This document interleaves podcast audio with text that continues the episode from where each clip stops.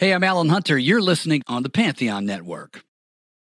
This is Stephen Hyden, author of Twilight of the Gods, A Journey to the End of Classic Rock, and you are listening to Rock and Roll Archaeology. Pantheon Podcasts presents Deeper Digs in Rock, part of the Rock and Roll Archaeology Project. Music, culture, technology, and rock and roll. Now, on with the show. Hello, diggers. Welcome to another edition of Deeper Digs in Rock. The rock and roll archaeologist Christian Swain here, and I am behind the mic in San Francisco today. All right, let's give you this week's news. Uh, well, I got a chance to meet up with uh, Pamela Des Barres. Uh, both Pamela Des Barres, uh, our host of Miss Pamela's Pajama Party, and one half of our muses, uh, Chantal Lemieux, uh, in Las Vegas. We we had a great time. Uh, a little dinner, a little dancing, a little pool time. Uh, yeah, I can dance. Uh, yeah, I can. I, I, I think I can uh, uh, cut a rug. They say. All right, all right. Uh, it was fun. it was great. Make sure you listen to both their shows, please. All right, we had our best month ever in April uh, with the most listeners that it, it was really incredible. Um, you guys really stepped up. You must be telling a ton of people um, because the numbers just shot up um, by a huge amount. So thank you, thank you, thank you. Um, you are literally telling lots of friends, and we really appreciate it. Please, please keep it up. Uh, it's hard to, you know, get noticed these days in podcast world. Uh, word of mouth is by far the best way to grow. So your credibility is of serious worth, and we recognize that fact. Again, we are humbled by your love for these rock and roll stories. Obviously, getting a new rock and roll archaeology podcast episode out was a big help. Uh, we're so glad uh, to have gotten this one done and out, and it sure seems like everybody is really enjoying it. Uh, just another reminder that all the shows can be found in The Big Pipe, the musical magazine, as we like to say, and they are also now available in their own podcast feeds. And we are actively looking into adding even more rock and roll oriented shows to our network. Uh, yes, we are growing and growing. Keep listening. We'll have some uh, interesting surprises here for you very, very shortly. So, uh, lots of great stuff going on here at Pantheon Podcasts. I am a happy man. Thank you again. Okay, let's get to the show and meet this week's special guest.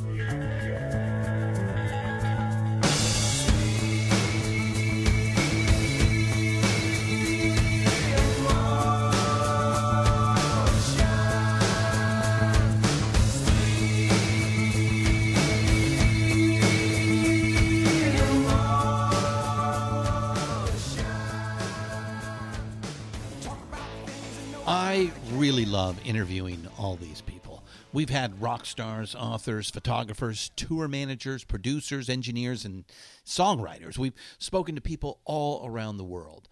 We are really trying to capture all facets of the rock and roll game from the 20th century and even a few from this new century. And this is just one of our shows doing exactly that. All angles and as much first person as possible. We are a, little like quality journalism and modern historians trying to do the same thing, but in granularity. So, from the top to the bottom, uh, we want to get as close to the full story of these amazing times, the music that was created during it, and the culture as it all wove together and evolved for a good 50 plus year run. Another group of folks are those that are uh, part of the story um, inadvertently, or from a distance, or only for a moment. This episode, we have for you Greg Pretorius, who today is the Vice President of Marketing for Signature Bank. Uh, doesn't sound very rock and roll now, does it? Well, like many professionals today, in a weird sort of superhero way, by day Greg is a mild mannered banker Yet at night, he's a rock and roll fiend. Eh, now, maybe less of a fiend today, but you get the point. Now, that certainly wasn't the case back in the day. There were pretty much either hipsters or squares, and rarely did those tribes intermix. Well, our friend Greg used to be a full time rock and roller as a production manager, promoter, tour manager in the Northeast of America. And he's written a book of all of his tales called Babysitting a Band on the Rocks and Other Adventures with Aerosmith, ACDC, Van Halen, Pink Floyd, Yes, Ritchie Blackmore, Jethro Tull, Billy Joel, Keith Richards, Motley Crue, Twisted Sister, Pretenders, and the Ramones. Woo! That's a mouthful, but it's certainly the case with Greg's stories working with each of these famous or uh, infamous acts. Most are in a very professional manner with stories of how to put on a great rock and roll show and how pro these acts are out on the road, even where a lot of their uh, ruckus, crazy, wild image is not how things are backstage until the lights go down. And then there are other times, especially when a band is on the downside. Uh, think about it. Rarely does an act stay at the top for long, and even then, we've already told plenty of stories where the inevitable fall is coming, and like a giant, the harder they come, well, you get the idea. Greg spent some time with Aerosmith when the band was at its nadir, uh, not long after Joe Perry left and the remaining Boston boys were desperately trying to keep it together. Well, during that time, Greg was one of their handlers. Um, good times. Uh, yeah, right in the nuts. All right, let's get to it and meet Greg Pretorius.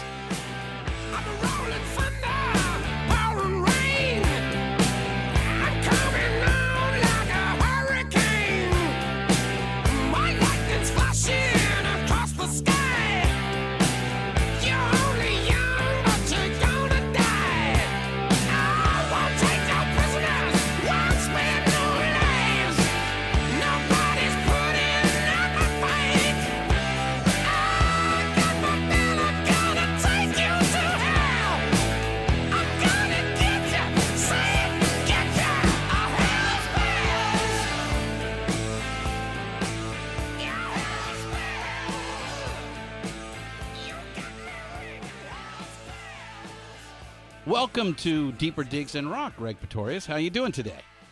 I'm great. I'm great. How are you, Christian? Uh, you know, uh, it's it's a wonderful day here out in California. I think you're on the East Coast. You're you got to be in Long Island, right? Well, right now I'm actually sitting in Manhattan, and and the weather is uh, just terrible April weather like we have every year: rainy, Right. cloudy, Uh-huh. sort of cold, not warm. Yuck. I, I question people all the time. When you've been to California, why would you live anywhere else? I don't understand. you got me. The only reason I'm here is because of family. Right, I'd be right, I'd be out with you in a heartbeat. Right, right. Okay, so first question I got to ask is, what's the last concert you went to to see and paid for? Ha! Very funny. That happened to be Monday night, and uh, my son took me to see Muse You at Madison Square Garden. Okay, at MSG. Right. Yeah. Oh, what'd you yeah, think of yeah, Muse? yeah, yeah. Uh, you know what? I I liked Muse. I haven't had any of their records. Uh, I still buy CDs when I can. Mm-hmm. Um, but I know enough of the songs. It was great. It was a rock and roll extravaganza of the old school. Yeah, it is. isn't it? Uh, Yeah, that's Muse. yeah, just a, a about little every bit Queen, a little bit of uh, Zeppelin, a little bit of this, a li- very classic rock, kind of updated a bit uh, as a three piece. Uh, even I, I guess Yeah, even a little bit of Rush in there too, because there's like a prog. Well, you know, that's it, what too. I kind of I kind of see them as the uh, the heirs to to Rush in a way. You know, Yeah, um, though I think their music may be a little mo- more diverse than Rush's with. But it was quite the extravaganza. There was smoke, there was bombs, there was Yeah. confetti, Yeah. there were there were you know uh, lasers, and you know they only kind of lost me towards the end when they brought out a big inflatable monster that was a little too Iron Maidenish for me. But Uh, you know, just you got to build on the past, right? Yeah, yeah, yeah. But conversely, about three weeks ago, I went to see um, Everlast at a small theater that's in my town, and he was he was fabulous. Yeah, I think. Uh, uh, let's see, who's the, the the lead of Everlast is. Um, Oh, geez, what's his name? Oh yeah, I don't know what his real name is. He goes by Everlast. No, Oh. he, he, he's Oh, that's yeah, right. yeah. Everlast, Everlast is the guy that had the song like uh, what it's what it uh, Yeah, uh, what it's like to walk in my shoes Right, and yeah, yeah. and all that stuff. Yeah, Yeah, yeah. He's yeah. kind of like a white rapper that kind of went folky. He's very good. That's that's right. So a little a little more intimate than the big um, exploded uh, kiss like uh, Muse uh, Yes. sort of show. Yes. Okay. Yes. All right, I, I get that. So oh well, two shows. So you're still going to lots of shows. Yeah, whenever I can. You know, maybe five, six, seven times a year. You know, about as much as I play golf. Yeah, oh, there you go. Well, uh, that tells me all I need to know about your golf game. Yeah, exactly. so, how does a vice president of marketing of a bank, uh, which is who you are now, uh, get into the rock and roll business? Well, I mean, you know, when I was in the rock and roll business, I was in my uh, late teens and twenties. Yeah, and, And, for uh, a short period of time. It was, I, I, It I was think like it- about six years. Yeah, I was in the thick yeah. of it for about six years, and I was going to college during that time too. But I was kind of, you know, uh, part of, half of my college career I was working full time in the business while I was going to college. So, um, as you can see, I you know I produced like just about 200 shows, and uh, college was sort of the afterthought, if you know what I mean. You know, um, but it was a very conscious decision for me. Um, uh, my sister turned me on to the Beatles and, and the Stones and stuff. My brother came home from college with Jethro Tull and all kinds of other psychedelic bands in the late '60s, and I just said, "Wow, I love this." And uh, as I got older, I hung out with a bunch of guys who were musically inclined, and I became their roadie and sort of their manager, getting them gigs and stuff. And uh, then I went to Hofstra University, which had a wonderful concert program. I mean, it was almost on a professional level, Wow. and that's really why I went to the school. You know, uh, because I said, "Wow, they have a great concert program. I want to learn that business." Uh, even though it was an extracurricular activity, you know, again, it was it was just a great learning experience. Um, and we we probably did you know 20, 30 shows a year for a concert committee, you know, which was a lot. Yeah. Okay. Now you you you ran a lot of things out here. I'm going to unpack some of that. So first of all, Okay. the band, the garage band that you started managing was called the Delta T's, right? Yes, Delta Yeah. T. The d- Delta T. That's right. Not not not not the plural form. Um, and uh, so so that was your first kind of experience in the music business was uh, was uh, trying to get gigs for uh, for uh, a couple of uh, high school buddies that you knew, right? Yeah, for for sure, for sure, yeah. And As uh, well as humping their equipment and uh, all kinds yeah, of other yeah. things. Oh, so you you were jack of all trades. You were roadie, you were a sound guy, I bet, and uh, and manager. Yeah, just about it all. Oh, so so you you you had some experience even before you got to Hofstra. Yeah, yeah, not really good experience. I didn't make any money at it, but but uh, I had some free training. But you know, going to Hofstra was was great because you know, I mean, essentially, you know, I jumped into the big leagues, you know, um, and uh, not the majors, but let's call it AAA ball, if Right, you will. right. Um, and uh, you know, got to work with a lot of great acts, and uh, you know, kept my ears open, kept my eyes open, and learned a lot of things. And um, I ended up going professional uh, because we worked at a venue that um, we did a concert show at a professional venue, and the guy, the uh, professional promoter who ran that venue, said, "Hey." I want you on my team. So I ended up on his, you know, stage crew and worked my way up quickly to production manager. And, you know, the rest was uh, a fast forward of four years of tons of shows and crazy times. Yeah, now I think that's the uh, Calderone Concert uh, Hall. Is that right? Yeah, the Calderone Concert Hall on, on Long Island. Yeah, yeah. Calderone Concert Hall. But let me take you back because, like so many others, uh, the book mentions this moment in time that I read over and over and over again, and that is February 9th, 1964. Uh, you, uh, like so many others, were part of the 70 million Americans who Yep. the Beatles on Ed Sullivan, and that really changed your life.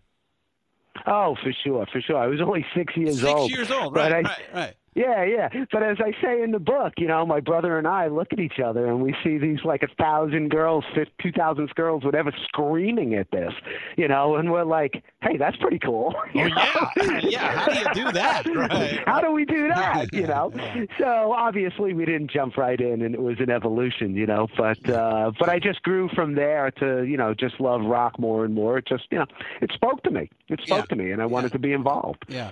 And, uh, you know, your sister introduced you to the Beatles. She had all the early Beatles albums. It sounds yep. like she grew out of them as they kind of got more and more psychedelic. Uh, but your older brother uh, also brought home uh, quite a few uh, uh, bands that you picked up and listened to, and that you uh, you know would put on the record player. But one seemed to kind of stick out a little of the uh, more the, than the others, and you kind of took them on as your what appears to be your first like real rock band that was yours, and that's Jethro Tull. Oh, no question about it. No question about it. My brother, my brother, um, he'll kill me for saying this, but uh, before he before he went to college or when he came home his first semester, my brother was very very heavy, and he locked himself in the room and ate oranges okay, of all things, to lose weight. And he just he he played Jethro Tull's Fat Man over and over and over again.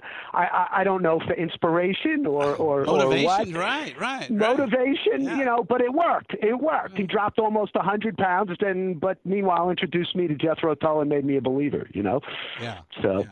Yeah, what was it about uh, the Tull that spoke to you as opposed to many of the other bands that you were listening to? Well, you know, I don't know. You know, it's uh, I, I I consider myself a fairly literary guy. You know, uh-huh. uh, I read a lot, and uh, I wouldn't go so far as to call myself an intellectual. Let's not get carried away. but but but I really liked, you know, the depth of Ian's lyrics, and sometimes the fact that they were obtuse, you know, and I'd have to really, you know, look at him Think and say, about, yeah, what the hell is he trying, trying to tell to me? There, right? Yeah, yeah. You know, I mean, you know, some people. Now, it's not to say I don't love, you know, great straightforward songs like some, you know, Stone stuff or you know, uh, you know, girl guy songs and stuff like that. But, but that uh, he just, you know, it just connected with me. And uh, you know, one song after the other, I just really liked where he was going. You know, uh, even though he tended to be not particularly happy, you know, uh, he was uh, uh, uh somewhat cynical. Well, even more than somewhat, I would would say, but but I liked him. He was my guy, you know. It was my band. I like the sound. I'm also like a sucker for like medieval type stuff. That's why I ended up liking Ritchie Blackmore's Blackmore Night project so much too. But, oh yeah, yeah, because of uh, you know both of them harken back to the old minstrel era of uh, yeah. uh, uh, of the Renaissance or the the traveling uh, minstrel yes. of of European uh, heritage. And um, I mean, come on, Ian Anderson, you know, evoked that in costume as well, which which oh, I, sure. I, I, I want you to take a minute uh, to to give us a little story from the book, which is you meeting uh, Ian Anderson um, backstage. Now, what I found really interesting is that, yeah, you know, he, he comes out and he has this whole shtick going on uh, of this the traveling uh, medieval minstrel, and uh, and yet when you go backstage, he he's completely changed uh, into his more comfortable look, uh, and then you take it from there. Yeah. So uh, so anyway, we you know I went to the show uh, with uh, I guess I was hmm in my 20s at the time, and my wife's. I had turned my wife's younger brothers, who were then, I guess, in their teens, uh, onto Jethro Tull, and they were big, you know, Tull heads too, Tullophiles, whatever you call us. Mm-hmm. And uh, so I had about five or six of them with me that I had taken. My my wife was still in the. I had been out of the business at that point. My wife was still in it, and as the promoter, they had like a half share of the show. So we had great tickets and backstage passes. She was up in Albany doing some other show, maybe a Rush or something like that. And uh, so I take the kids and I go, we're going to go backstage and, and meet the band. So everybody's all excited. It's all great. So we're walking down the hallway, which leads to the locker rooms in Nassau Coliseum. It's all cinder block, you know, that kind of thing. We see where the, the uh, room is, where the band is, because they're kind of doing meet and greets. And I knock on the door and they let us in. And there's Ian and Martin Barre standing there. So, you know, we politely wait the appropriate time until there's a break in his conversation with someone else. And uh, you know, I'd say, "Oh, you know, Ian, I, I, it's so good to meet you." I said, "I've been a fan since I was a teenager. I, you know, I, I've got another generation of fans here to meet you, and uh, it's just, it's just such a pleasure." And Ian looks down, looks at my all access pass, and just looks me in the eyes. He goes, "So you've seen me like 20 times, huh?" How many did you pay for? you know, and he just walks away. And he just walks away. And I'm just like, I'm crestfallen.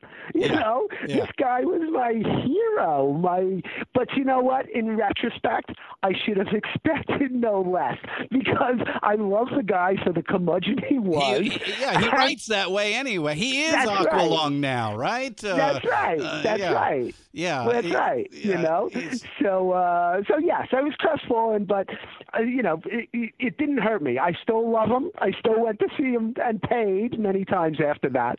You know, when but was, uh, but the yes, last time it was you an saw, awakening. When was the last time you What's saw that? Jethro Tull? When was the last time you saw Jethro Tull? The 30th anniversary tour of Thick as a uh, 30th. Oh my God, maybe it was 40th anniversary. No, 30th. That'd be like 30th anniversary tour of Thick as a Brick, I guess.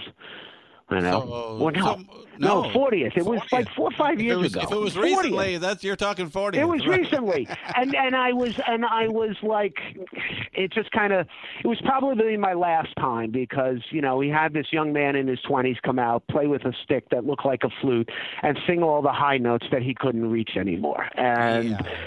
That just kind of bothered me. You know, I wish I wish he'd get on the senior tour and and go with his acoustic guitar and just go please us all and play songs in a key he can sing. I'd be real happy. You know, Yeah. I'd be real happy. You Well, know? I always wished he would be more of like the Grateful Dead and and do shows where you never knew what he was going to play. But I've seen him back uh, Tull back to back on certain nights, and the set list is exactly the same. you Yeah, know? yeah, But- it's a it's a it's a tour built uh, built at home and taken on the road, and Yeah. doesn't change Yeah. much from night to night. Yeah, I, I Yeah. get you. You know, but you know there there are those hits uh, that uh, you know everybody's expecting, and uh, it's a it's a bit of a nostalgia act. Uh, I don't even think he's trying that much anymore. In fact, I believe he's like a very successful salmon farmer. In, Very uh, successful salmon farmer, yes, So, yes, so, yes. so he doesn't really need the money or or even the excitement. It's just uh, you know it's a part of his hi- who he is, and he needs to For get out sure. there and play uh, every once in a while. For sure. So, For all right. sure. So um, the Calderone Concert Hall, um, which doesn't exist anymore, uh, give us the the sights and sounds, the smell of of your first real house there. Oh, oh, the, the Calderone was a great place. It was an old movie theater built in it built in the 40s, um, and when we went in there, which was uh, late 70s, uh, it was still pretty original. It had all these like really funky mosaics on the walls, and the seats were musty, and you know, uh, uh, like corduroy. Uh, it was built as a movie theater, so there really wasn't a stage per se like a rock band would want. So we had to build these makeshift wood wooden sound wings. Um, and we really didn't have our backstage became part of the basement of the building next door. Uh, it was all everything was kind of jerry rigged the whole place because it just wasn't built for what we were using it for, you know. Um, but it had 2,435 seats, which made it fairly unique on Long Island and a great place for for middle level acts to come through. You know, so we kept it booked, you know, a couple days a week, um, and a lot of people had their starts there. I mean, um, it was before I wor- started working for the promoter in the building, but Van Halen was third act on a three act bill that was headed headlined by Journey, and still it didn't sell out. You know, Yeah. um, just because nobody really knew who any of them were. Um, ACDC played there. Uh, um, uh, uh, Aerosmith played there. Peter Frampton played there on the way down after his big, big hits. Um, and uh, just a lot of up and coming bands. Everybody, you know, Pretenders, Joe Jackson. You had at my period too. You had this, this, this. Um, what should I say? Not a crash, but sort of a confluence of of classic, classic uh, rock and the onset of new wave. Yeah, MTV. So- MTV changes everything. Uh, Yeah, but it was even pre MTV at that point. You know, um, MTV came out about two years later, but late '70s, you know, into the early '80s, we were starting to work with the, um, you know, the Ramones a lot. I worked with the Ramones a lot. Mm-hmm. Um, uh, Pretenders, uh, again, you know, Joe Jackson, a bunch of those people, uh, uh, Graham Parker. Yeah, the new uh, wave. you know that whole bunch. Yeah, the new wave, the new wave. Not punk so much. No. Punk, punk kind of stayed in Manhattan. Didn't really come our way, except for a crazy band named the Plasmatics, which is a whole other story. they, yeah, I don't know if you know Wendy about the Williams. Plasmatics. Of course. Wendy Williams. Yeah. Oh yeah, Wendy O. Williams. yeah, the Wendy. O. Williams. That's yeah, right. yeah, Wendy O. Wendy O. Who, I think who of her whenever I hear the name Wendy Williams these days. You know, Yeah, right, exactly, I don't think of that one. I think of the one with the uh, with the the uh, the electrical tape on her. Uh, That uh, was Wendy. She wore nothing above the waist except for electrical tape. and the mohawk. Yeah, yeah. And the Uh, mohawk, yeah, yeah. all, all And the mohawk. destruction uh, more than anything else, if I remember right. Yes, yes, Uh, yes. It was uh, yeah, you know, taking, taking taking Pete Townshend's auto destruction uh, uh, art uh, form and uh, putting it in maximum overdrive, I believe. Yeah, for sure. Yeah, for sure. But it was a great it was a great place to live and work, and I knew every inch of it. You know, it was yeah, like you said, it was my house. You Yeah. know, it was even when we didn't have shows, that's where I was based. I did all my my my advance work out of there and everything else. Um, so you know, I was just there every day, and it was uh, it was great. I knew every nook and cranny, and I ran the concessions and and uh, you know uh, managed the entire shows. I also did advertising for the company, so you know I dealt with the media for for selling tickets. So uh, yeah, it was a very well-rounded education. Yeah, so know, from very Hofs- well-rounded Hofstra, which which as you said had a, a really good uh, concert promotion um, um, informal uh, education uh, there Yes. on campus, uh, and then uh, now uh, very uh, easily moving over to you know a, a fairly substantial uh, 2,500 seats is a you know good size house to uh, uh, to build a reputation on, and that's basically what you did as soon as you. In fact, you were still in college when you were doing some of the shows at the Cal. Oh yeah, yeah. I was still my junior and senior year of college. Like I said, college was kind of my my afterthought. You know, I was pretty Right. much working full time and just trying to keep up with classes and and all of that. I graduated okay. I had like a 3.0. You know, you know, no dummy, but uh, it certainly wasn't uh, magna cum laude. That's for sure. Well, like we said, you are a vice president of marketing in a bank, so you have to have some. I did of okay. paper. You did okay. I okay. did but- okay. yeah, but but but but do you also have a PhD in rock and roll?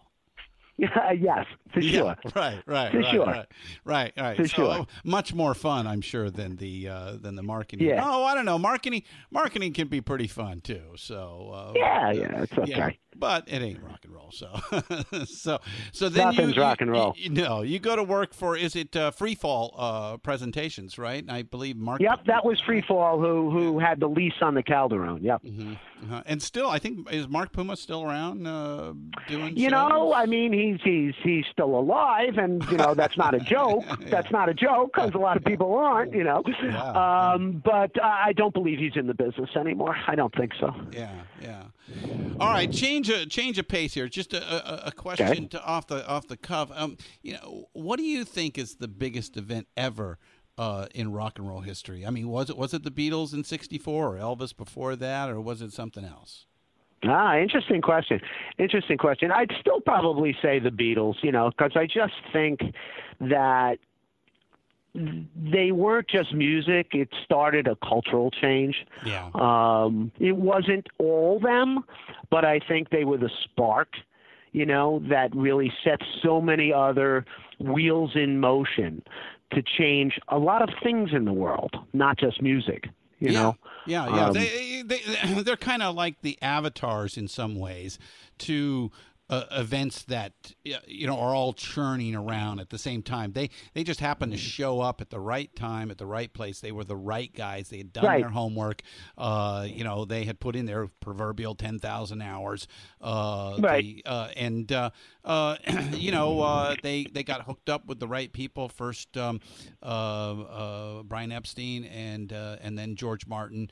Uh, that kind of helped solidify them into what they became, uh, and they rode that wave uh, along with uh, many other people who who are still you know out there doing it. I mean, you know, Paul McCartney's out there uh, touring just as big as ever. Uh, Bob Dylan is. Um, you know, I know uh, uh, David Crosby's out there. I know Crosby, Stills, and Nash are constantly talking about getting back together. You know, a lot. The, the- Stones will be out there when Mick gets the- better. well, yeah. uh, let's hope so, because I have tickets. Yeah. Uh, yeah. yeah.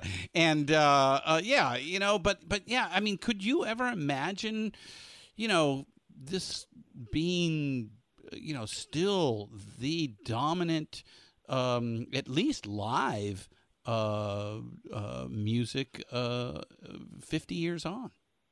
Oh wow, that's a whole other conversation. You know, um, did I ever see it then? You know, it, this is this actually it's a big conversation I have with a lot of friends these days. You know, definitely we didn't see it coming then, but back then we never thought it was going to end. If you Yeah. know what I'm saying. Yeah. I mean, we just thought it there was, was, always go somebody on new. on. Somebody new was always around the corner. Right. Right. Somebody new and, you know, even even the people that we loved, the bands would break up, but, you know, then they'd splinter off and some would be good, some would be not. But but the whole scene and you're right, there was always somebody new coming along to interest us. You know? Um and that comes into, you know, a whole whole question today. Well, you know, is it today that there are just aren't artists who are as as as creative or as exciting as those artists were, or are we just not getting the opportunity to hear them the way we did then? You know, and that's you know that comes to the whole thing. You know, well, I'm. I know everybody loves the internet and it's all free and splintered and no curation, but I, I think DJs, you know, I, I like DJs. I like the idea that these people were curating for me, you know, um, uh, um, telling me that we think this is a good band or we think this is a good song. Here, take a listen. I grew up with WNEW FM and like the Nightbird and Scott Muni and all those people. Oh my God. It was just, they turned me on to so much and opened my mind and you know they weren't they weren't like screaming morning jocks. They were they were intelligent people you know who who gave you some backstory on what they were going to play for you and and why they thought it was good. Um out here, and that was out here important to me out here on the West Coast, I, I grew up in L.A. and you know we had Jim Ladd and like Bob Coburn and you know uh, uh, Rodney Bingenheimer, uh, who you know would bring these you know uh, new acts that uh, they felt were important to hear, and even you know give some people a try that may not have uh, Yeah. uh, uh, lasted more than a song, but uh, but you know you still got a, a new flavor, a new sound, and Right. yeah, they went they went and did the work of curating through a bunch of other things.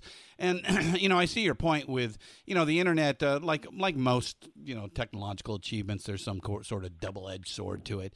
And uh, while Right. it's created an embarrassment of riches uh, to uh, to have uh, all of this music available, it's created a sea of mediocrity and a difficult uh, nature to find you know the real gem, and then let that Right. gem kind of. and I, I also think that there the the business itself had something to do with it in that For sure. you know back in the day uh, there there there was a internal curation within the labels themselves of like oh Yes, this is a yes. raw guy let's give him a couple albums to put it together but by about 1980 that had switched to no if you didn't come pretty much fully formed and with some audience of some Right. form you know we, we, we don't want to have anything to do with you uh, and then they out just wanted to you know get you on your peak and and then you know get rid of you so they could sign the next person that was right there so yeah that, that and radio happen. became part of the problem too you know because you know they started to package playlists. There was less sleep freedom anymore. Um, well, and then you know, less so, yeah. radio, independent radios themselves. I mean, in the end, Right. I, th- I think you now have. I think it's like three companies own ninety percent of the Yeah. radio stations in the country. So Yeah. you, you, you you just you know you don't have these. Um, uh, uh, uh, geographic areas developing their own talent. You know, uh, uh, uh, th- th- this person will come up several times in this conversation. We might as well bring him up now because you said you and your friends uh, argue about this uh, all the time. I'm sure one of them is the guy with the big blonde hair, Dee Snider. Uh, and Right. Twisted Sister is a perfect example. Those guys worked their ass off in the tri state area for Oh, a decade or more Oh, yeah. before they ever turned into anything. And just, you know, uh, they were a regional, but they were a regional hit. They could make a living uh, doing that until, you know, they showed up on MTV one day. And, you know, as you say in the book, you know, it's, it's this short period of where they are, you know, at the peak.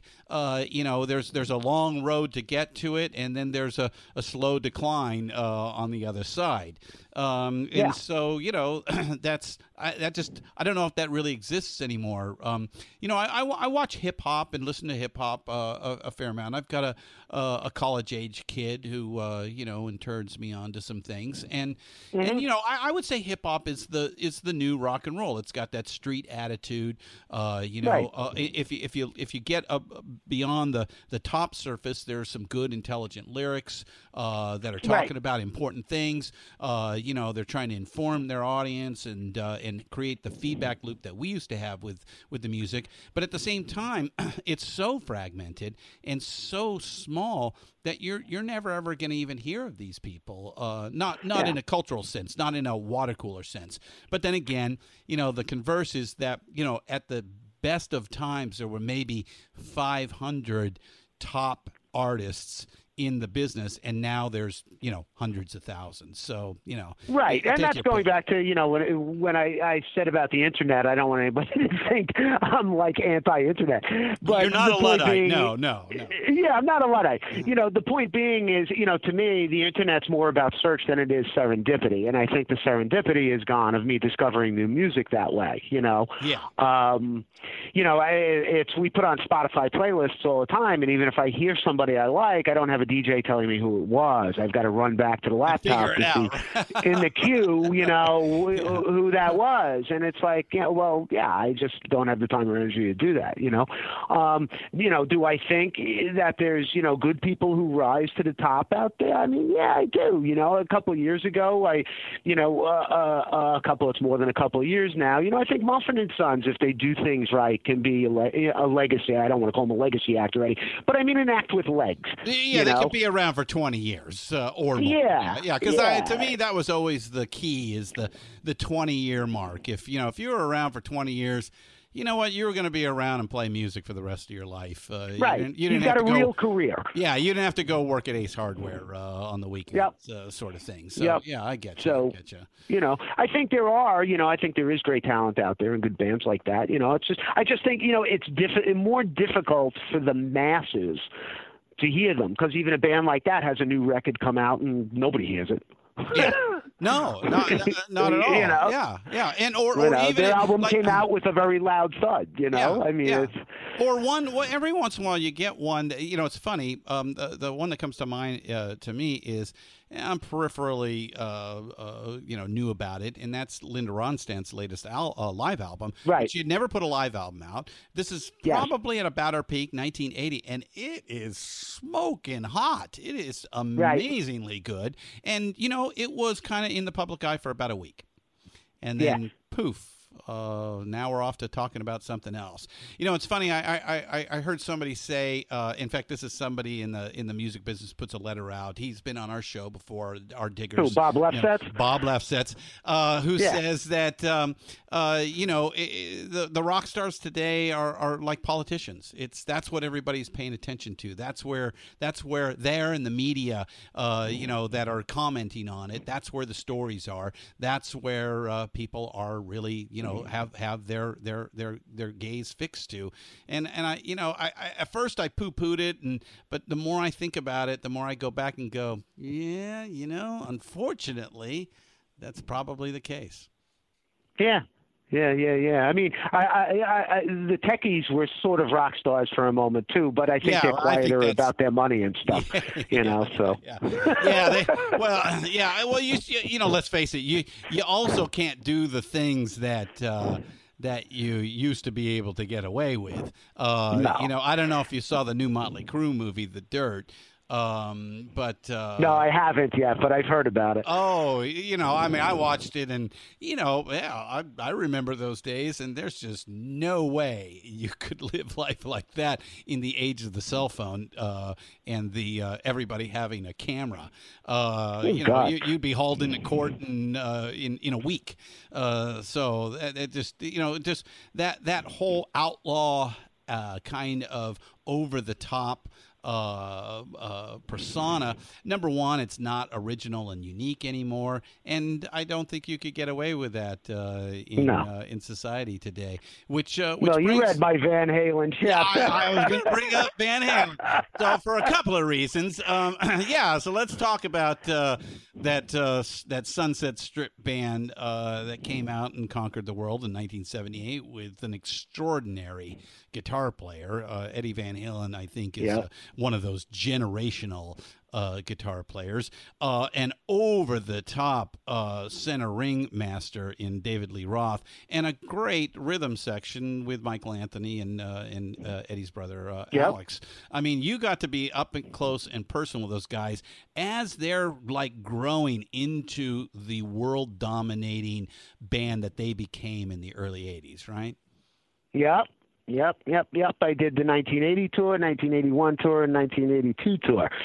Um, and uh, it was, eh, but I got to tell you, uh, starting in 1980, when they this was their first, uh, I think, uh, headlining arena tour, those guys had their act together. They knew what they were doing. They were pros. Um, they were pros from the they very. they were they were pros like nobody else was pros. I mean, and I dealt with a lot of people up to that point, and uh, those guys came in and they just they had their act together. They took control. Everybody just stood back and goes whoa, and didn't mess with them. You know, on on kind of all fronts. Um, it was uh, very impressive. But you know, that said, um, their their production manager, a guy named Patrick, who was about my age, maybe two years older at the time, uh, was great. He was just so buttoned up in OCD, and it just I loved it. I loved it because we were of the same head, Uh-huh. you know. Um, so yeah. we, so we so how much does. OCD play in getting a rock show from town to town on time?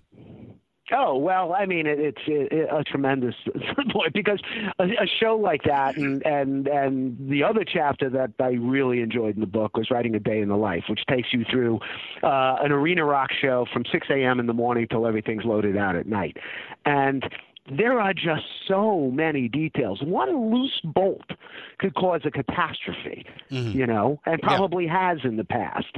Um, you know, it's uh, there's just a million things to look after and a million variables. You know, particularly when you're dealing with with artists who are uh, Temperamental? um, temperamental, uh, um, uh, unpredictable.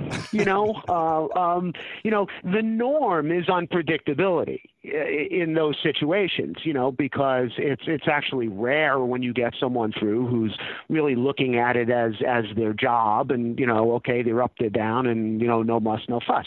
Uh, particularly in those days, you know, it's these people, the bands, you know, be it Van Halen, Aerosmith, these guys were a couple years older than me. You know, they're still Yeah, and- well, and th- this this was this was ultimate freedom with a, a, a an open checkbook. Uh, Yep. So Yep. you know you could uh, indulge uh, to your heart's delight, and as we discussed earlier, indulge in ways that there is just no way you could get away with these days.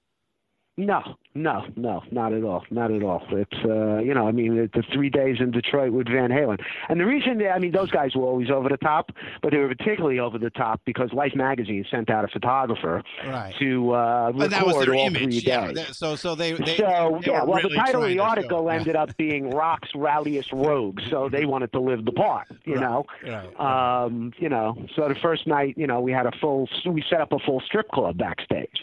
You know, you couldn't do that today. No way. Um, There's no way yeah. you could do that today. Yeah. Know, yeah. Yeah. Even though even though these were uh, you know willing participants and uh, uh, you know everybody wanted to get back there uh, and uh, and explore these fairly new freedoms. I mean, even uh, in Yeah. the, the, the the late 1970s and early 80s, you know, we are still shedding off uh, our uh, old Victorian skins uh, that uh, you know had had you know pro- dominated uh, uh, that um, uh, society uh, for the the last uh, couple of hundred years, uh, or Right. even longer, uh, and. Um, uh, you know that that's the thing about rock and roll is that it really was about shedding off uh, these norms uh, in a lot of ways in, in just you know how how we lived uh, what was expected uh, of you going to school and and and getting a job and getting a nuclear family.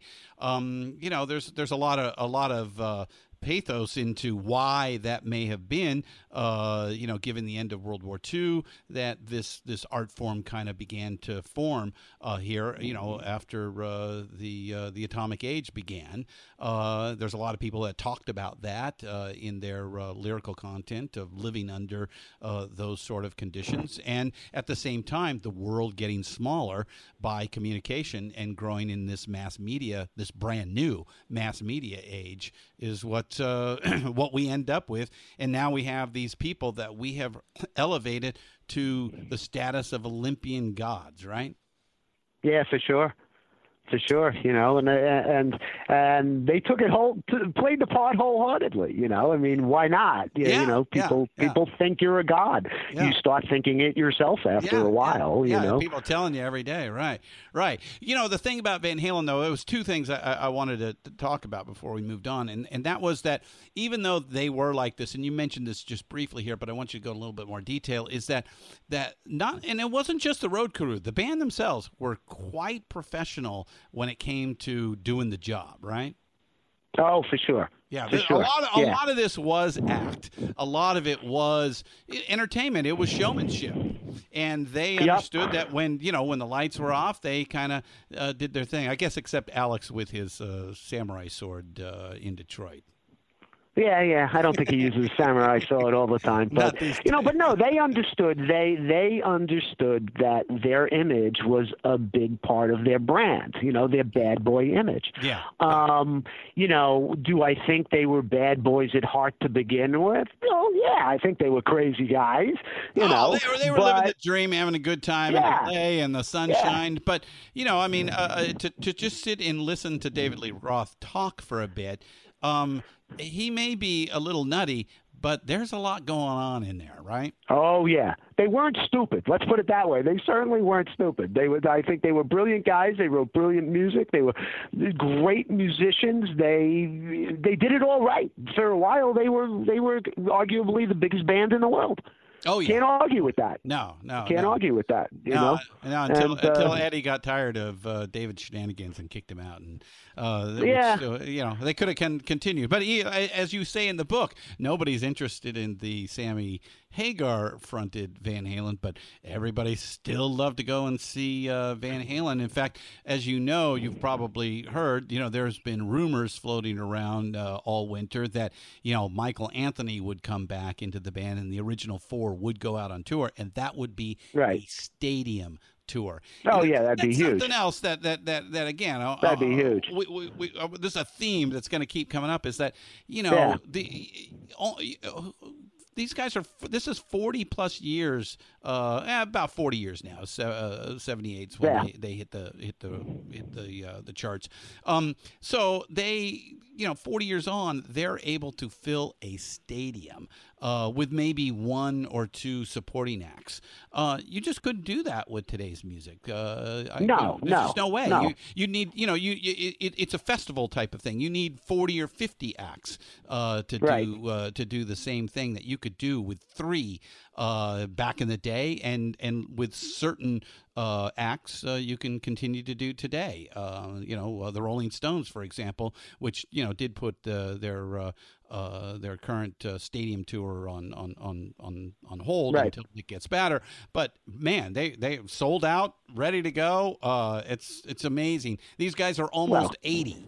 That's crazy. Yeah, and not to be cynical, you know, that's probably part of it. I know I'd want to see them again before one of them's gone. I mean, you look at you look at guys like them. I mean, they're all still alive. Yeah. Okay. Yeah. They're not a, they're not a tribute band of themselves yet, as many as many acts are. You know, um, you know that's why I always question. You know, you wonder what goes through Steve Perry's head. I mean, you know, there's a band you stick him back in Journey, and they'd be they could conceivably Oh, do, do it. They could do a you know? tour. Yeah, uh, you were right. I- Yeah. I- yeah, you put that in the Yeah. book, and I was like, "Yep, you're absolutely right." Well, hey, Yeah, that you that may happen. You know, he just put his first solo album out uh, in the last, uh, I think, almost thirty years, and uh, you know, uh, it did okay, but again, it was uh, you know uh, a, the- a news item for about a week, and Yeah, uh, and yeah. now it's gone. Well, you know, the next step is. You know, old Neil Sean makes the phone call and says, Yeah. um, "Yay! You know, if we want to make some real bank, uh, That's right. You put that. That's together. right. Right. Right. Right. That's right. right. Right. You know. All right, all right. So, uh, um, uh, at, at the height, uh, we have like Van Halen uh, doing those three tours there, uh, 80, 81, and 82. Uh, Yep. Incredible uh, time to be working with those guys. Well, conversely, you seem to have worked with Aerosmith at the bottom. Yeah, well, hence the title of the book, "Babysitting a Band on the Rocks," and you know that's kind of the the narrative arc that weaves through the whole thing. Um, is you know ba- uh, basically revol- revolves around 12 months I spent with them right after Joe Perry had left the band, um, and he was you know Stephen wasn't in great shape, but Joe wasn't in any better shape, I don't think. Yeah. Uh, you know they didn't call them the Toxic Twins for no For nothing, reason, right, you know.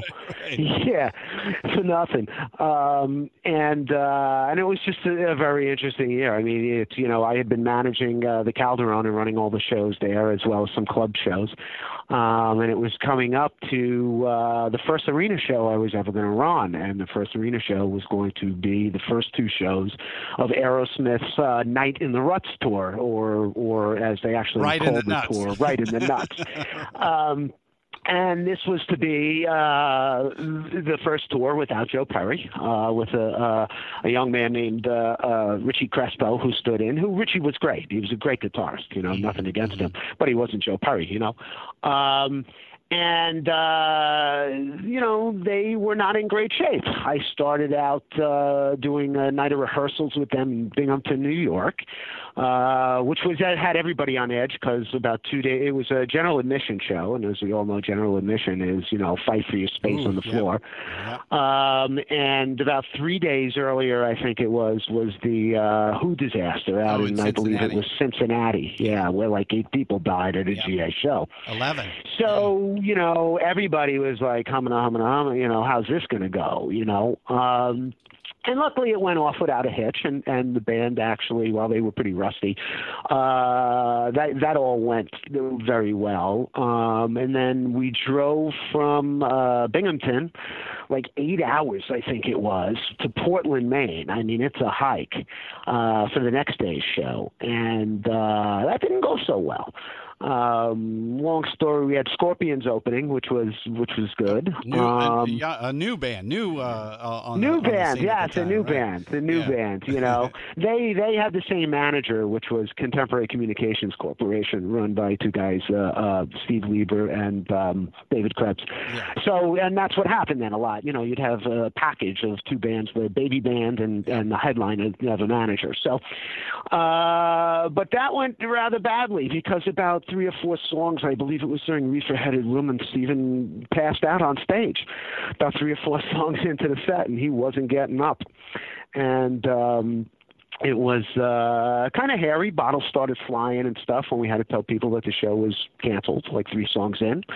Um, and, uh, you know, that was kind of it. They had to run out, pick them up on stage, and drag them off. And you know, doctors attended to him, and he came back. You know, for what it actually was, you know, no one will ever know. In his, in other than him, I guess. And you know, in his book, he just says he was really tired and had been drinking, but who knows?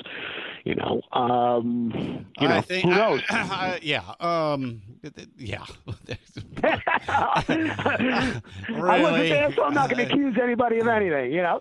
Um, but you know, he didn't. You know, Joe walked because they were having problems. I think you know they were both probably having drug, deep drug problems, would be my guess. You know, and um, and uh, so that ended uh, the Night in the Ruts tour for a while until you know they I think they finished some dates at the end. That was in December of '79, uh, and I think they finished a couple dates and then came back in January and did a couple more, including a Make Good for Us up in uh, Portland, Maine, and uh, they did Nassau Coliseum. But then it, it fell apart again. I uh, I'd never heard quite why, but uh, they probably wrapped it up by like February and never made it past the Mississippi. So um, you know things weren't going well. So about two months after that, uh, David Krebs gives us a call and says, "Hey, you know these guys like they need money. You know, well, I got to do something. I can't put them out on a on an arena tour. You know, what should we do?" So, you know, uh, Mark was kind of like uh, bucking for a protege of of of uh, David's, and he said, "Well, you know what? I'll stick them in clubs up and down the East Coast. We'll call it the Mystery Club Tour, so nobody knows it's them until they get there." Yeah, yeah, right, right. Yeah, yeah. Wink, and, wink. Right, right, right. Yeah, exactly. You know, and uh, you know, we'll make them some cash so they can still get by and all of that. And uh, you know, meanwhile, you know, we'll try to get them better, you know, that kind of thing. So uh, that's what we did over the course of April, May, and June of 1980. Uh, we did about a dozen, 15 dates uh, from uh, from Cape Cod down to Philadelphia. Uh, all kinds of clubs, a couple clubs on Long Island, a couple clubs in Jersey, uh, up in uh, up in Massachusetts, and uh, every night was was flirting with disaster and uh, and uh, quite an adventure. And uh, but we all survived it all, and uh, you know they went on to uh, resurrect themselves after they got new managers and all um, seven years later, and you know they, they had a rebirth. God bless them. You know, yeah, God bless them. It's kind of amazing that um, uh, a band like that, uh, and and let's face it, I mean these guys were a real, honest to goodness rock and roll band uh, out of Boston. Uh, came up uh, with uh, you know the hard way, you know, from the clubs. And, yeah. and, and, when you're when you're on that that that that first rocket ship ride, it's all great, and you pay your dues, and you know you work your ass off, and you know because they were good songwriters, they came up with some fucking great songs. They and were then, great songwriters. Oh, amazing! Yeah, I mean, there's no two ways about it. And then yeah, and, and, and then the drugs and other uh, uh, uh, let let us call road uh, problems. Diversions.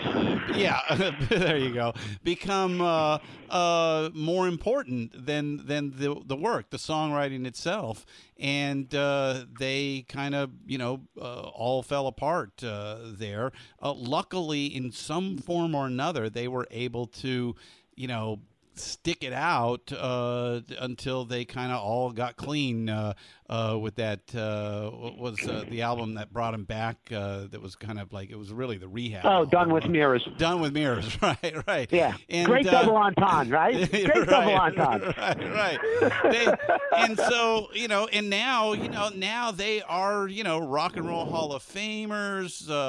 they're you know they're they're they're able to go out there and and sell halls without a blink.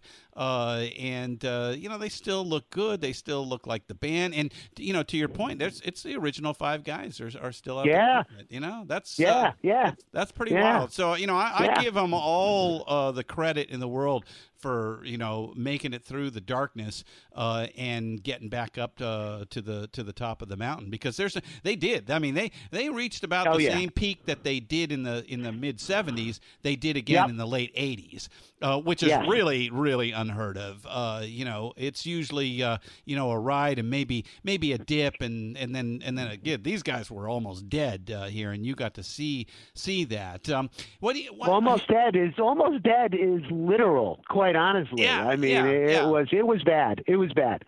You know, Yeah, it was it- bad. And it, for me it was crazy because these guys like like Ian Anderson and Jethro Tull. If there was a second band in the world that like I owned for my own, it was Aerosmith. Oh, okay. You know, yeah. I, I saw them open for Black Sabbath in, in I think it was '75, and I, it was uh, it was the Toys in the Attic tour. They opened for Black Sabbath, and we just all went, "Whoa!" I mean, we were all Sabbath heads, yeah, and yeah. these Who the guys was blew us guys? Away Yeah, yeah, yeah. blew us away. And then five year, less than five years later, I'm like trying to keep this guy alive. You know, imagine the irony of that. You know, for like a 21 year old kid. That is crazy. Yep, yep. yeah, it was pretty crazy. It was pretty crazy. especially in the depths uh, uh, of depravity at that point. And, Yeah. and no, you know, trying to, to get at it, and you know, as you know, there's nothing that you can say to anybody to do this. They have to do it on No. their own. And and luckily, you know, Steven did it on his own. Um, I think uh, the other guys had uh, issues, maybe lesser so. I, I, I think Joe had had a pretty bad uh, uh, habit as well. Uh, and uh, you know, they um, like professionals, they they realized that no, you know, there's there was something, and there still is something magical about those Yeah. five guys. And you know, that's Oh, something yeah. that I think comes through in the book a couple of times. Is that you know, uh, Van Halen's a perfect example. While while they had a moment with Sammy Hagar's um, uh, version of of Van Hagar, um, uh, you know, it, it certainly wasn't a lasting thing. And what people want is they want that original feel. And uh, you know, you can Yeah. only do that with the guys who were who were there. You know. If you're lucky, you can plug in somebody. Uh, you know, uh, conversely, you have you know Jethro Tull, who you know, let's face it, Ian Anderson is not what he was, and even I think I don't even think anybody else is in the band that's original. Uh, or no, even not even Martin original. Barre. Martin hung out for a long time, but Yeah. he finally hung it up too. Yeah, so that's it's kind of funny. All right, so I got to ask: Is the Strat key really the key to the house? Is this? Yes, Really? yes, That Strat. yes. Oh, I, ha- I have That's my house key. I have the exact same one for the key in my house. yeah, yeah. And don't you love how it's all beat up like a Yeah. pre CBS? yes, yeah, yeah, yeah, yeah, yeah. Which uh, which brings me to uh, Ritchie Blackmore. Um, because I I- again, uh, y- y- we talked a little bit about the plasmatics and their they they took this you know um, uh, immediate intensity uh, feel and and I'm sure you've seen the Who uh, several times and you Sure. know you, you know it's funny uh, I've seen the Who several times and you know it's going to be a good night if Pete Townshend is angry, R- uh, seriously Right. angry, and as he gets Yeah. more angry through the night it just the show just gets better. It's just that's the way it works. And and if you're lucky he's going to smash a guitar right? But it's it's Yeah. not a, it's not a thing he does all the time. It was it, it really was in the moment and then you know of course that becomes legendary uh you know jimi hendrix at monterey it, you know does Right. one up him uh, by the guitar, burning the yeah. fucking thing Yep. and and then it's just piled on top piled on top piled on top uh, until we get to somebody like the plasmatics which is like no that is the act uh, Right, then- correct, correct, then- correct. then there you- really were no songs. Right. you No, know, no, just it was it was all up. about the explosions, right? And then Yeah. you have the thing with Ritchie Blackmore, which I found really interesting because this guy is thought of as you know a, a, very old school professional, quiet type of uh, pr- uh, of musician that is only in it for the music. And that is the the persona that he puts out there. It is the uh the reasoning he gives for who plays in his band. Um and yet he has a little secret that uh that i didn't know about. Tell us a little bit about that Yeah, well, I mean, I, I saw I saw Deep Purple back in the day. I saw him with the uh, uh, Burn tour with David Coverdale. And, oh and glenn hughes at- yeah yeah, and Glenn Hughes, yes, and Glenn Hughes, who Yeah, did all the two Ian Gillan high parts. right, right Yeah, yeah, dual lead vocals. You know, Yeah. David Coverdale Oh. Dale did the blues stuff, and then he- right right Yeah, and Glenn Hughes sang uh, the real high notes. So, uh, but at the end of the show, you know, Ritchie just destroys his Stratocaster, his nice, beautiful, creamy white Stratocaster. Um, well, we're like, oh, wow, that's really cool. You know, I mean, we're all 15, 16, whatever, you yeah know. he just blew And then- $800 oh my god Yeah, right, right, you know. And uh, then the first show I work with him uh, is uh, a double bill of, of Rainbow with Dio back in the time, you know, and REO Speedwagon. And uh, we were there were no union guys on this gig, and so all us college kids were unloading uh, the trucks. And while we're unloading the trucks, one of the roadies tosses down to me what I think is like Ritchie Stratocaster from the top of uh, top of uh, cases in the truck. And I'm like, holy crap, you're just throwing around Ritchie Strat? You know, what, what's that about? he goes, no, no. And then I look at it, you know, and I see it's a Carlo Robelli. And at the time, Carlo Robelli was the Strat knock- knockoff. That's who, if you were going to buy a knockoff Strat, That's you bought a you get, Carlo right. Robelli. Mhm. You know, yeah. You know, which probably, all, you know, technically and everything, it was probably just as good a guitar. I'm not Yeah, a guitar yeah. player, but it probably was pretty damn close. But it wasn't a Strat, so it was a lot cheaper It wasn't eight hundred dollars, right? yeah, yeah, whatever it cost at that time, you know.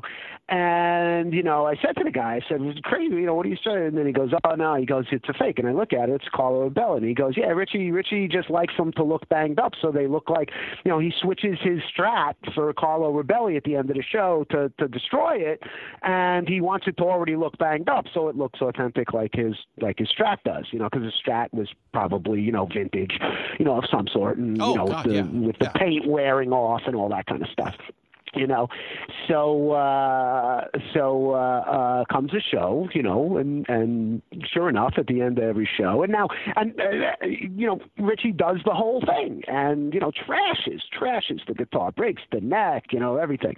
And it's uh, uh, to go back to your thing about him being, you know, into the music. Yeah, and I agree with your assessment. I think he's totally he is about the music, and that's why he changes musicians all the time, and he's always striving and changing his sound or whatever else.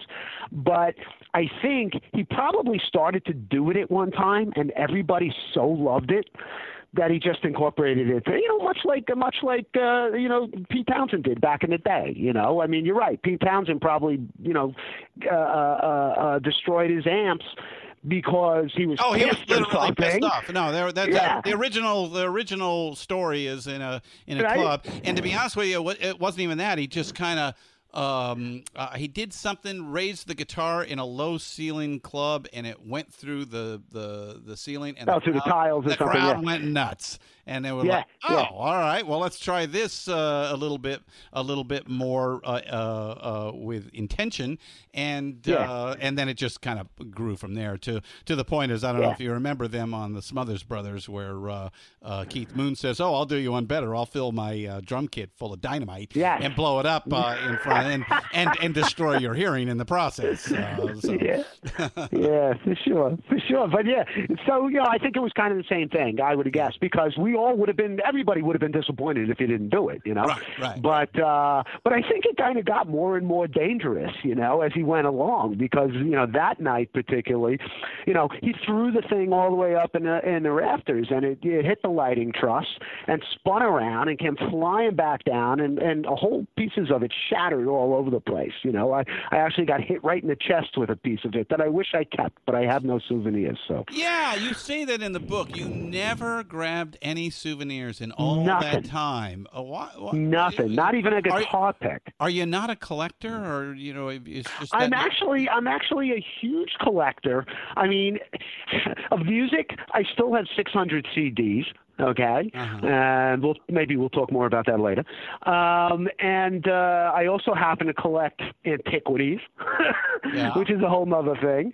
Um, I just I do collect shit, but at the time I was so engrossed in the work, you know yeah. um, it just didn't come to mind. I also I also probably didn't think so much that history was happening in front of me, you know.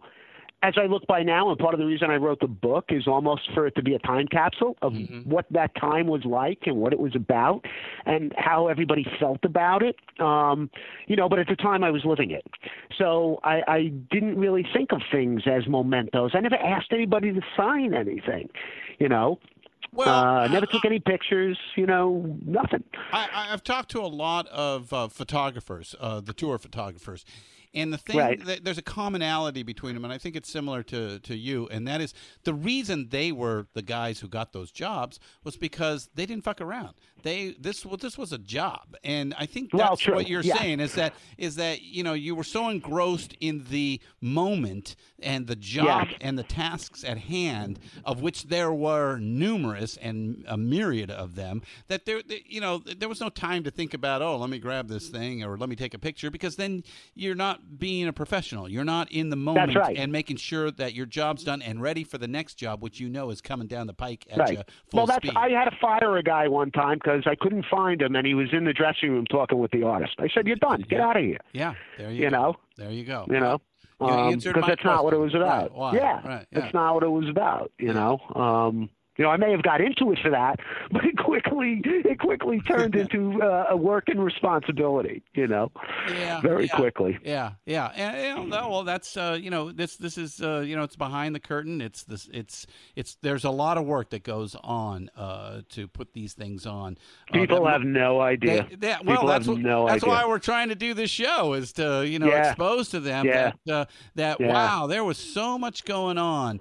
Uh, you know, uh, you know, sometimes what I have fun doing is uh, just when I get into the parking lot, as I count the trucks, and uh, if uh, it- just the number Yeah. of semis, and you start to say, "Holy shit!" I think um, I think on Roger Waters' last semi there was like 22, 22 semis on the on the the last uh, Yeah. concert run. yeah, You're like, it's crazy. Oh my god! I mean, that's a small city. You're putting a fucking small city Oh, yeah. together every day. Oh yeah. That's uh, Yeah. it's, it's pretty crazy. So. Yeah, even at four semis, you know, Yeah. four four or five was the most that I dealt with at any time. Yeah. Um, but even that, you know, I mean, Yeah, it's, four or five it's, it's semis, a 10, I mean, 11 yeah. hour job to set Yeah. that shit up, you Yeah, know. yeah. And again, if one bolt is broken or loose, can all go up the crapper, Oh god. down the yeah. crapper. Yeah, yeah, you know. yeah, yeah, yeah. You know, which, for uh, which, which takes me to uh, the next uh, uh, band to talk about because they brought a. Is it really? uh, Am I calculating this right?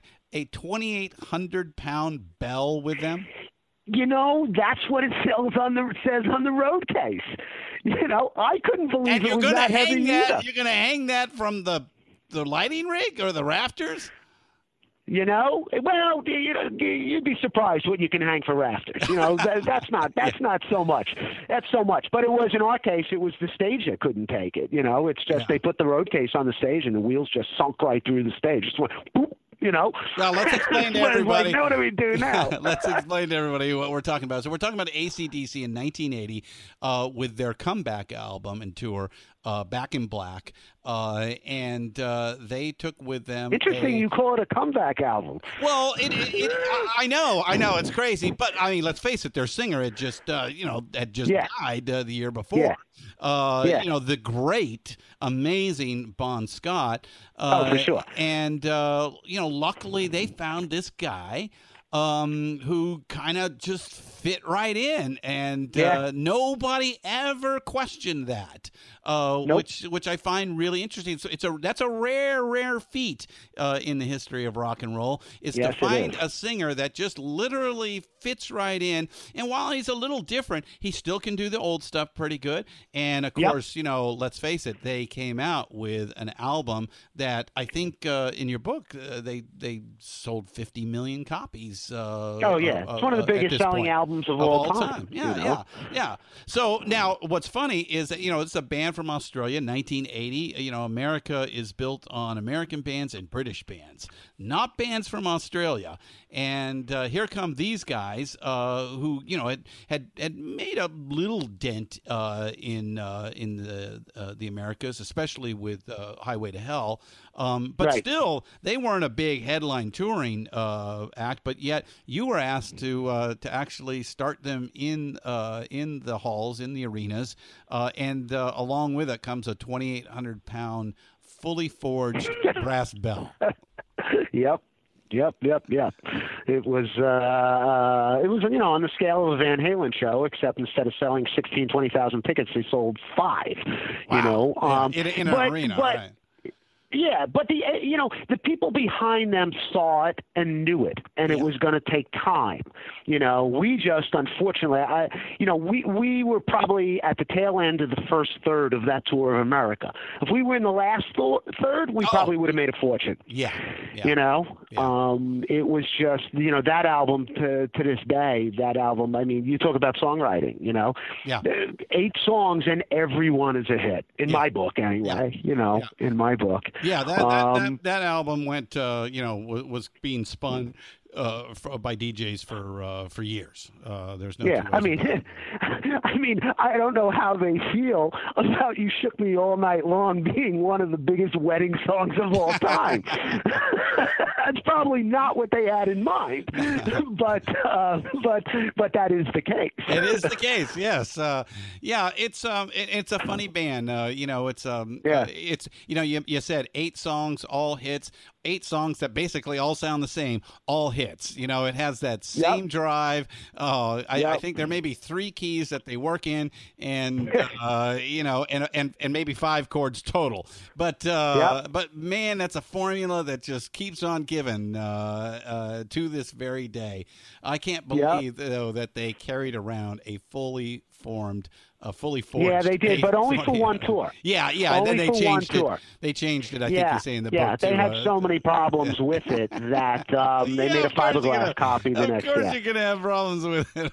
yeah, yeah, yeah, yeah. Well, that's a funny story. Was I, you know, I, I did a lot, a lot of research for this book, and I came across interesting people, and I actually tracked down the guy who made the Who case for the right. bell. Oh, yeah, be the no, case they're not the fortunate. Okay. The guy who Yeah. made the case for the bell, Uh-huh. and uh, you know, he he was like, they're, they're very proud of that. They're on their web. It's on their website. I forget what uh, his name uh, uh, is. Kane.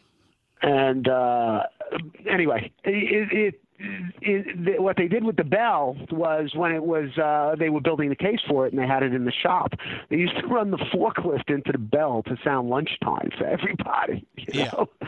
was uh, uh, um, uh, uh, just an interesting uh, little story.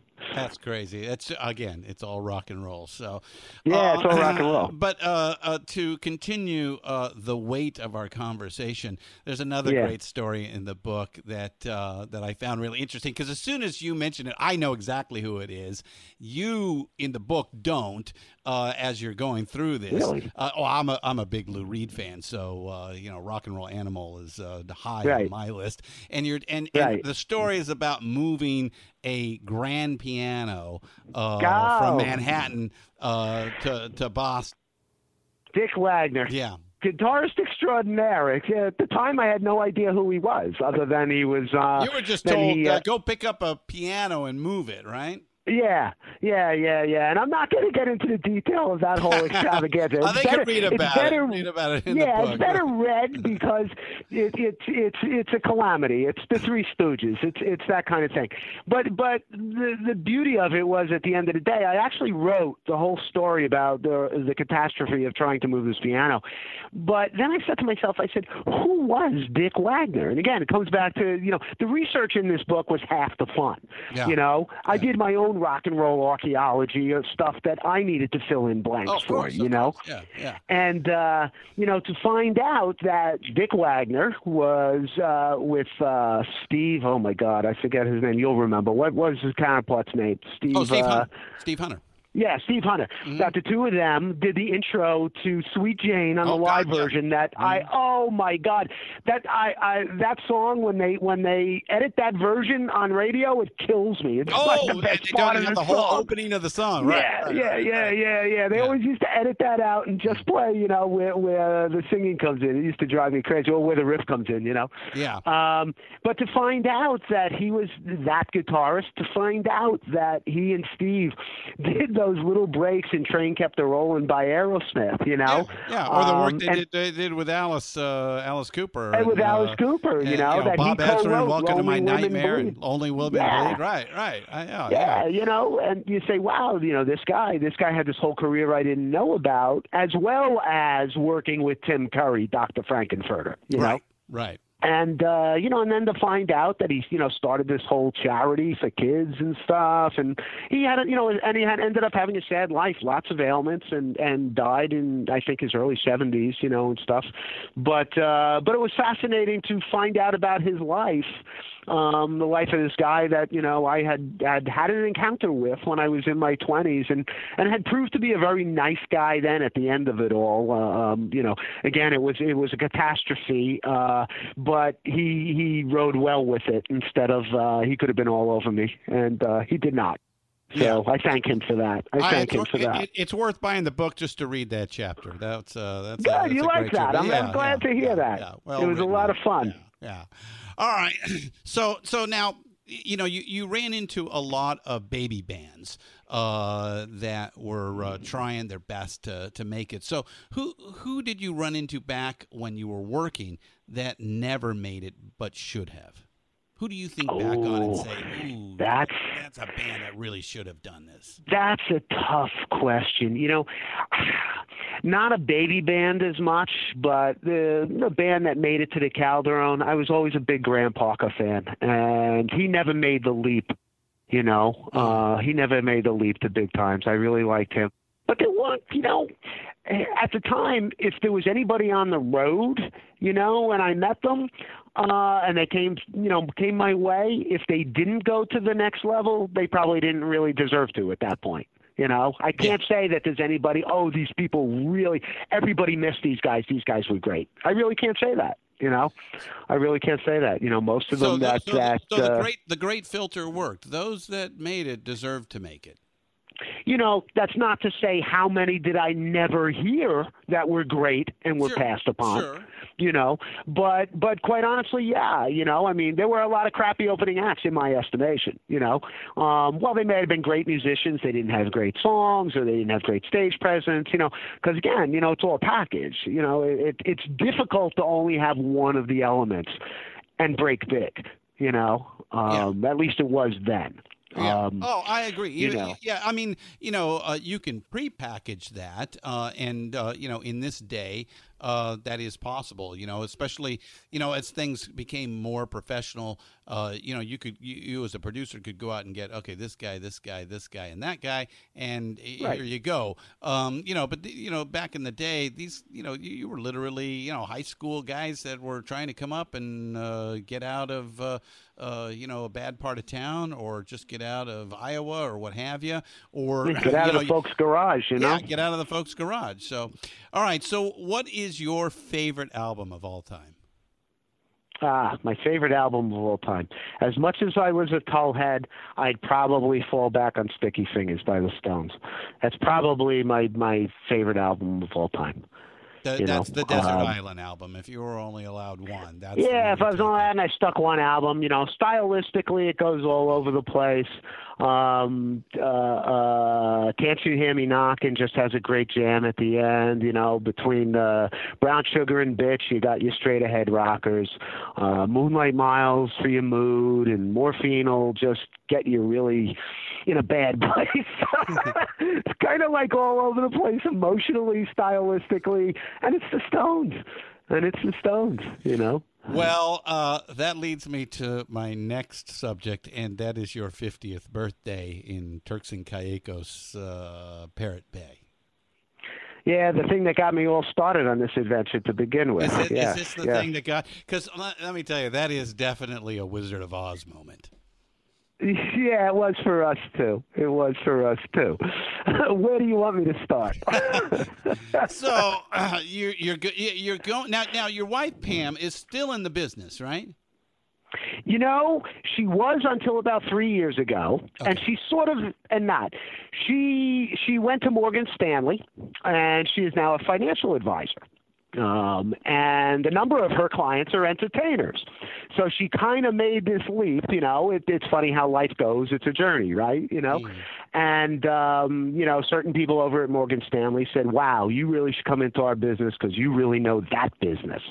And uh, and that's what happened. And that's what happened. And she's loving it. It's great. And and it's very interesting because she works with a number of new artists who are starting to make money, and they don't really know what to do with it or how to handle it, or you know, Oh, well, it's or- it comes with the territory. Usually, if you're that kind of artist, you don't know how to do anything with it. That's right. That's it's the last thing you want to deal with, Oh, you know. course, yeah. And you've heard the stories of the Steven Tylers and everybody else pissing it away, yeah, you know. yeah. So don't make the same mistake. uh, right, right, right. Yeah, you Right. know. So she she actually made a transition about five years ago. Up, uh, you know, she stayed in the business.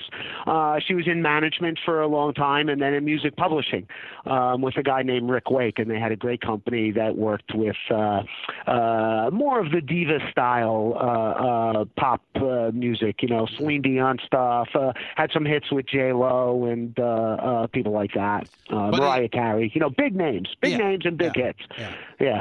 But in 2008, she was still in the business, and Yep. you guys, is it, it? It's your 50th birthday, and you guys go to Parrot Bay. Uh, did you do that on purpose, Or, or, No, or I- no, no, so no. My just- wife likes to go to nice places. Ah. So for my 50th birthday, I know, I know this goes- one. Right, right. She Yeah. books Parrot Cay. Thank, thank Parrot God for K. them. Otherwise, I wouldn't go anywhere. Thank- so I, thank I, I'm, No, fuck yeah, let's go. right. right, right. You're absolutely right. Just tell me when and where I gotta Yeah, be. I'm right. I'm I'm all in. You know. so she books us a vacation on Parrot Cay, and for those who don't know, Parrot Is part of the Turks and Caicos Islands, but it's a very private island. The island has one resort, which is very um, it's very zenish and very health conscious. You know, uh, uh, it's got a you know great spa, world renowned, and all of that kind of thing. And then there's a you know I don't know ten a dozen private houses on the island. You know, um, should I tell the story? Yeah, tell the story. so so she books this vacation um and i'm like okay crap what's this going to cost me? Yada yada you know that kind of thing. But but it's wonderful. It's a sunny climate and i'm getting out of new york in march and that's a wonderful thing. So we get to turks and caicos and we take the we take a private launch which ends up taking us over to the cay the island. And you know we see a couple of houses off to the side before and we're like well that's really nice. Those are like kind of you know big bungalow type beach houses that kind of thing. And we go to the uh you know we check in and we do all that. We have dinner. We're a little tired. It was the first night we're there. But it's like ten o'clock and we're like let's go. Let's go have a nightcap.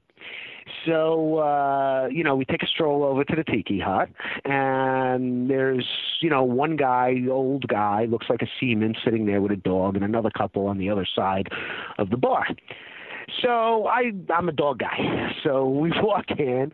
I go down to pet the, go- uh, the dog. It's a golden lab, beautiful golden lab. And from above me, I hear the voice. She's a great old pumpkin, my girl, isn't she? And I look up, and it's fucking Keith Richards. Okay, totally decked out in not pirate garb, but looking Pirate garb. like a pirate. yeah, yeah, yeah, yeah, yeah, yeah. Looking like a pirate. I look up at Pam, my wife. She looks down at me, and we're like, "Holy shit, we're in for a ride," you know. And purely by coincidence, you know, my wife who was still in the business, knew lots of people. She planned to go to Parrot but neither of us had even any idea that he had a house there, and which he did. So he's sitting on the bar stool. We just cozy right up. Pam brings up the stool. I get there for the next three, four hours. We're just hanging around, shooting the shit with Keith Richards, drinking, getting crazy. It was, it was still 11 years later telling you about it. It's surreal. It's Yeah. surreal. And you know, you got to ask him pretty much anything you wanted to, and he just didn't blink an eye. Answered Oh whatever. yeah, yeah, yeah. Well, we were we were people. He wasn't a rock star. Yeah. He wasn't a rock star, not that night. You know, he was just he just wanted to talk to people. He was all by himself. I don't know if he was on the island by himself that day, but he was at the bar by himself. And uh we just talked about the world. You know, we talked about music too, but you know, like crazy thing. Like I go, I, I go to, uh, you know, uh, go to take a pee at one point, and I come back, and he's got his wife around my my wife Pam. He's got his arm all around her. You know, not not in a bad way. You know, sort of like comforting her. And I hear him saying, Pam, she must have been bitching about her father. My wife's Greek, and she comes from a very patriarchal Greek family, and she's constantly feeling downtrodden by you know the males in the family, and and rightfully so. I'm not Yeah. poo-pooing that. You know, but so she must have been telling Keith about that. And you talk about talking, not talking about music. We're talking about like real stuff. And, you know, we're like old buddies. And he's going, Pam, Pam, don't be so hard on the old man. You're not going to, you know, you know, any day now he could be gone.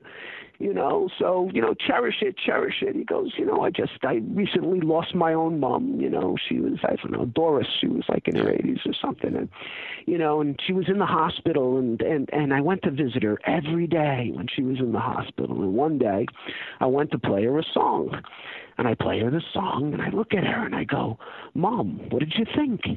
And my mom looks at me and goes, Nice, Keith, but I think you're out of tune.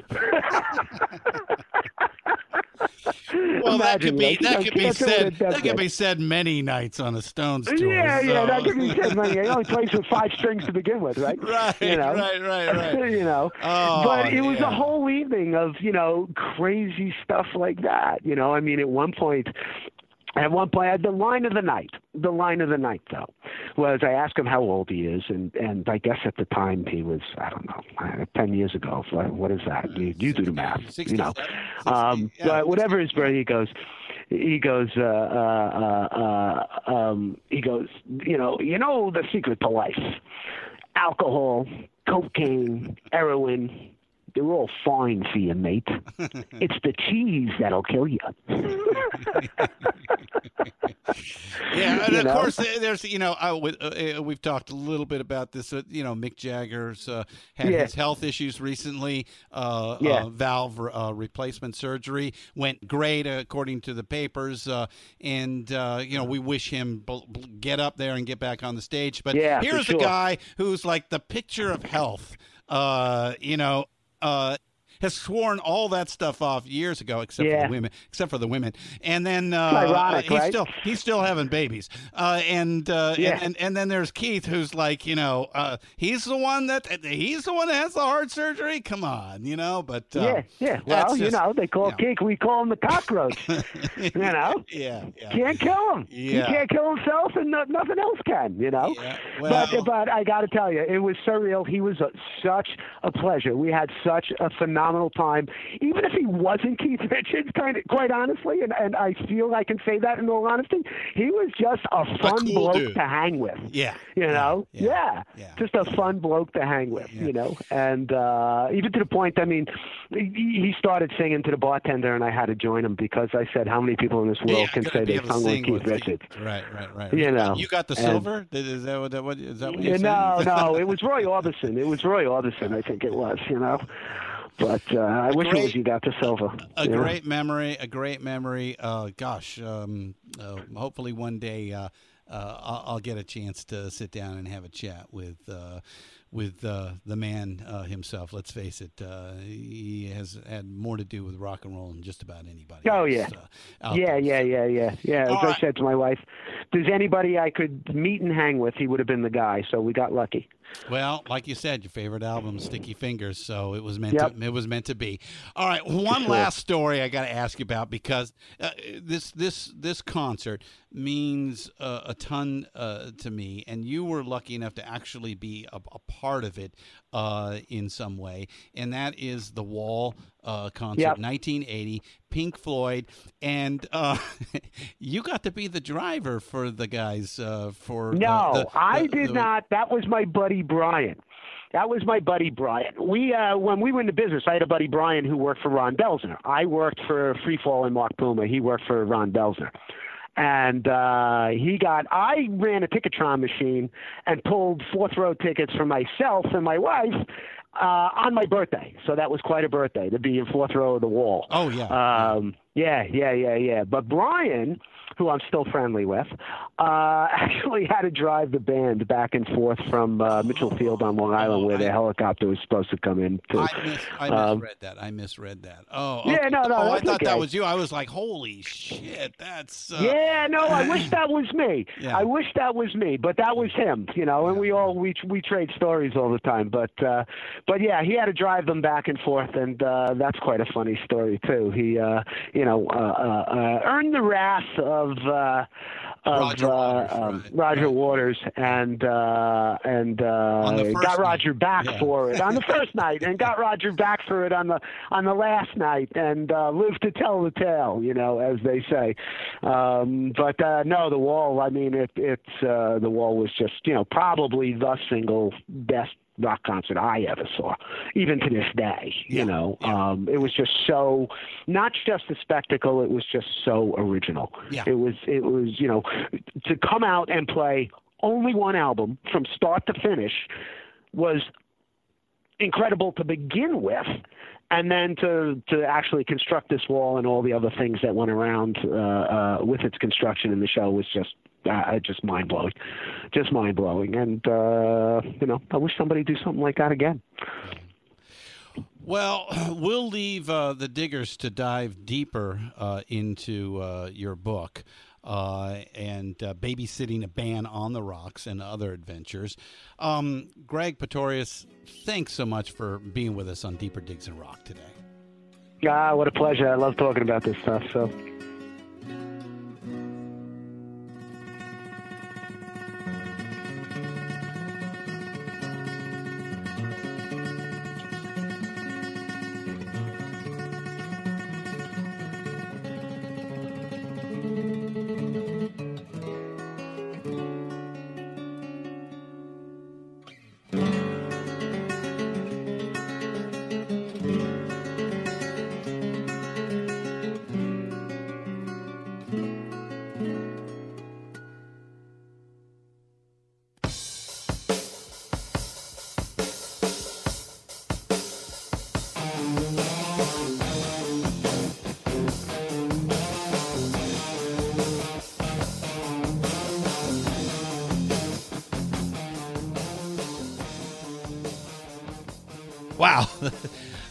That Keith story is just insane. What a lucky guy.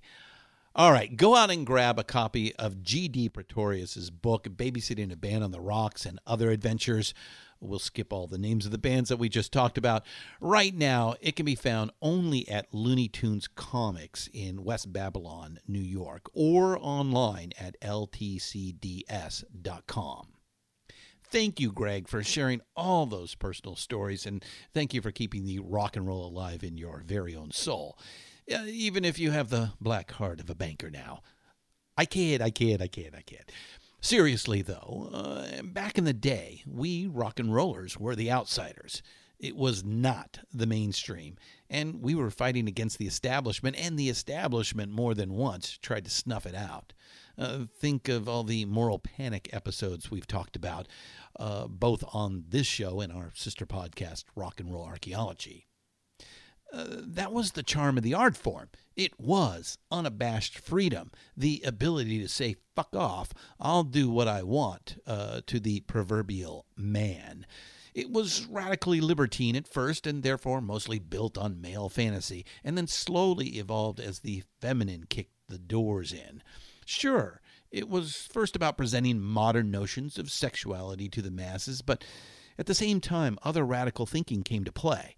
Uh, some eras and genres were better than others, but as a whole, the rock and roll period was radical, and that created devoted passion. That is why there is still cachet in it. Rock and roll informed several generations that said, no, we don't have to live with Victorian or even patriarchal values. We can live in a new way. And that's the world we live in today, where a respected banker can also be a devoted rocker. Eh, let's keep it that way. Long live rock and roll.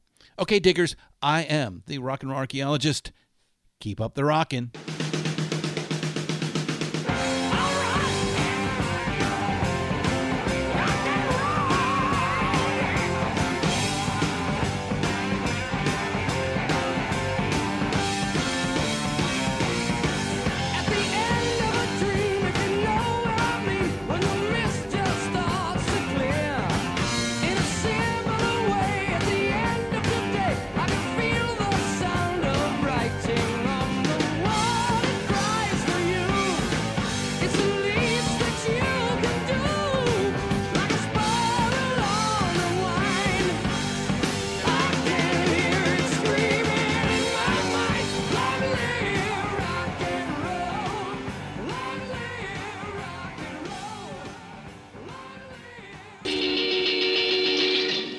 Right the wrongs of social injustice?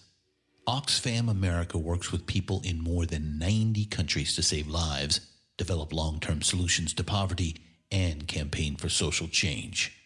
And we do it with the help of our friends in the music world.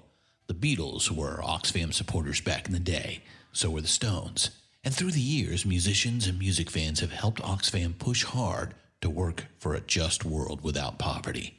Folks like Radiohead, Coldplay, Pearl Jam, DJ Shadow, and many, many more have encouraged their fans to join the effort. You can too. Go to oxfamamerica.org to learn how you can help.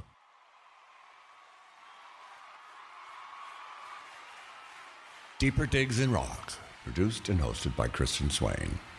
All sound design and incidental music by Busy Signal Studios. Find all of our shows, notes, social, and links at www.pantheonpodcast.com or wherever you listen to great podcasts. All songs can be found for purchase on iTunes, Spotify, or Google Play. Please purchase these great and important tracks.